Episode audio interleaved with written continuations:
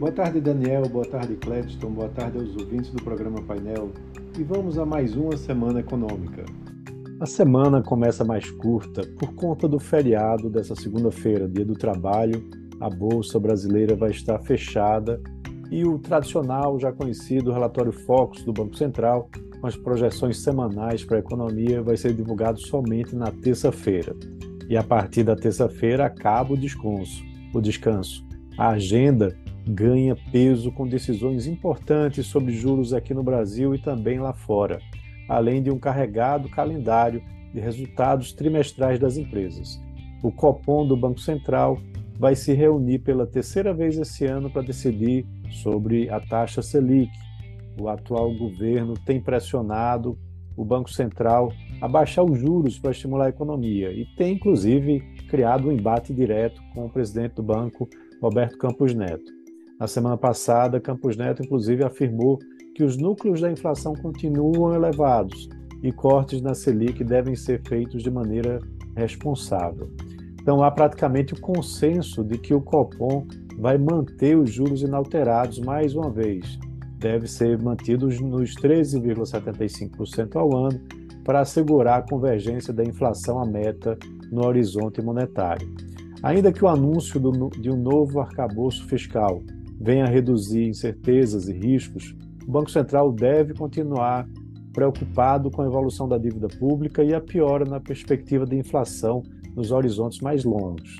Além disso, o comunicado do Copom pode trazer menção à desaceleração da economia global, queda no preço de commodities e uma redução maior que a esperada no crédito doméstico, que seriam motivos para a redução de juros futuros.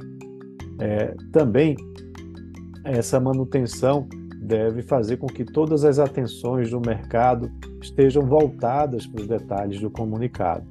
Lá em Brasília, a Câmara deve começar a deliberar sobre o arcabouço fiscal.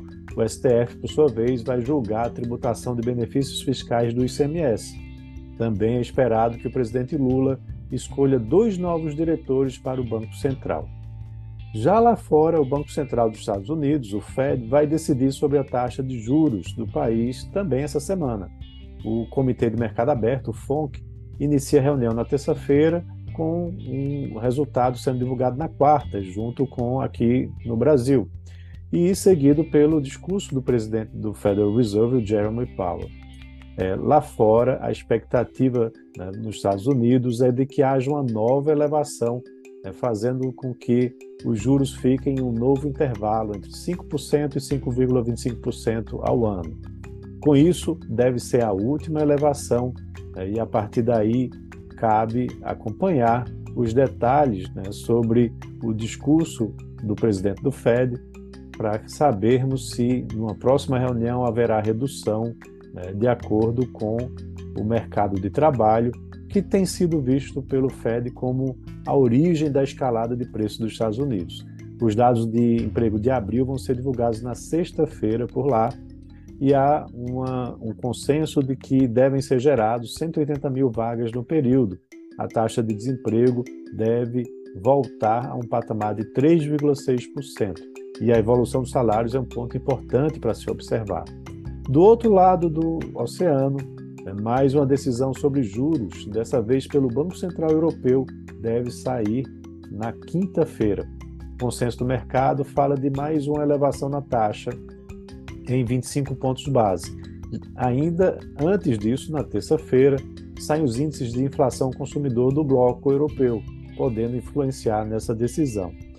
E na temporada de resultados, né, teremos nomes importantes, tanto aqui como lá nos Estados Unidos esse calendário de divulgação dos é, resultados das empresas da temporada de balanços.